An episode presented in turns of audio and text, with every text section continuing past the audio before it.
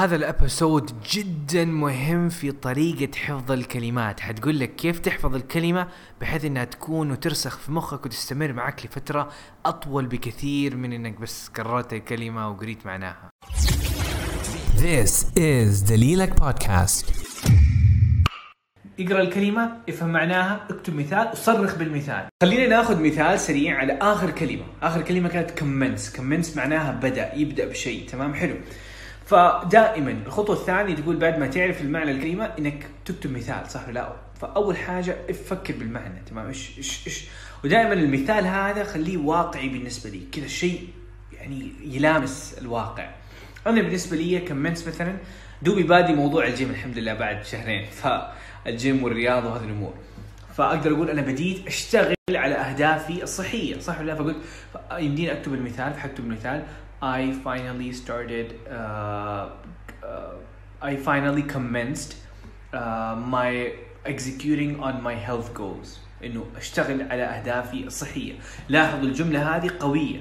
فعشان كذا إحنا قاعدين نتعلم الكلمات. مو بس كذا عشان نقول أنا حافظ 600 كلمة. لا عشان لما تكتب لما تتكلم في المحادثة في الايلتس تكون تقدر تستخدمهم في جمل قوية. فبدل ما أقول مثال سريع قبل ما أجي نكمل الكلام هذا بدل ما أقول I started uh, going to gym. هذه جملة بسيطة كل واحد يفهمها. إذا كتبتها في اختبار الكتابة حجيب خمسة أو أربعة من, تسعة الآيلتس ليش؟ لأن الجملة مرة بسيطة. خمسة تقريبا أيوه. لكن إذا قلت I finally commenced uh, executing on my health goals هذه درجة تسعة وثمانية أو سبعة. يعني درجة قوي جمل قوية. فعشان كذا قاعدين نتعلمها. وقد ما مار... لاحظوا طبعا هذه هي خطوات بسيطة.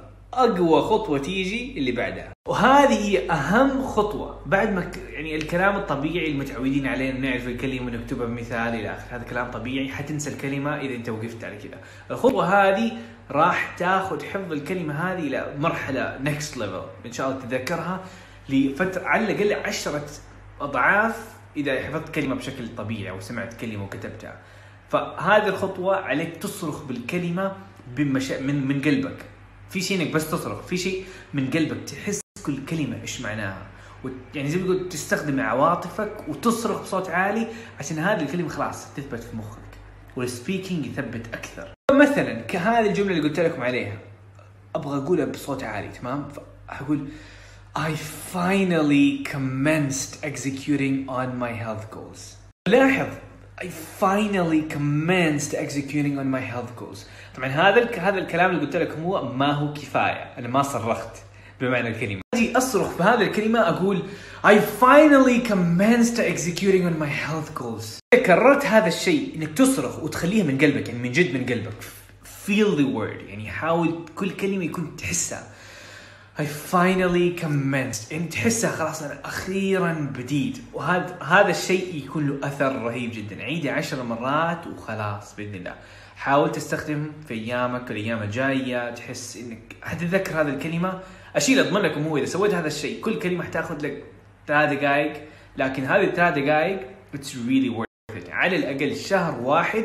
حتى لو سألتك هذه الكلمة بعد شهر حتتذكر معناها. عكس إذا حفظت مليون كلمة وسألتك اياه بعد شهر ما تتذكر ولا واحدة منهم لأنك بس قريتها وكتبتها في مثال هذه ما حتكفي. أنا من الناس اللي حفظت 3000 كلمة ونسيتهم كلهم وكل يعني فاتحطمت من طريقة إنه أركز على حفظ الكلمات. فيا ريت تركيزك على حفظ الكلمات ما يكون تركيزك يكون على تعلم المهارات. أعطيكم مثال سريع.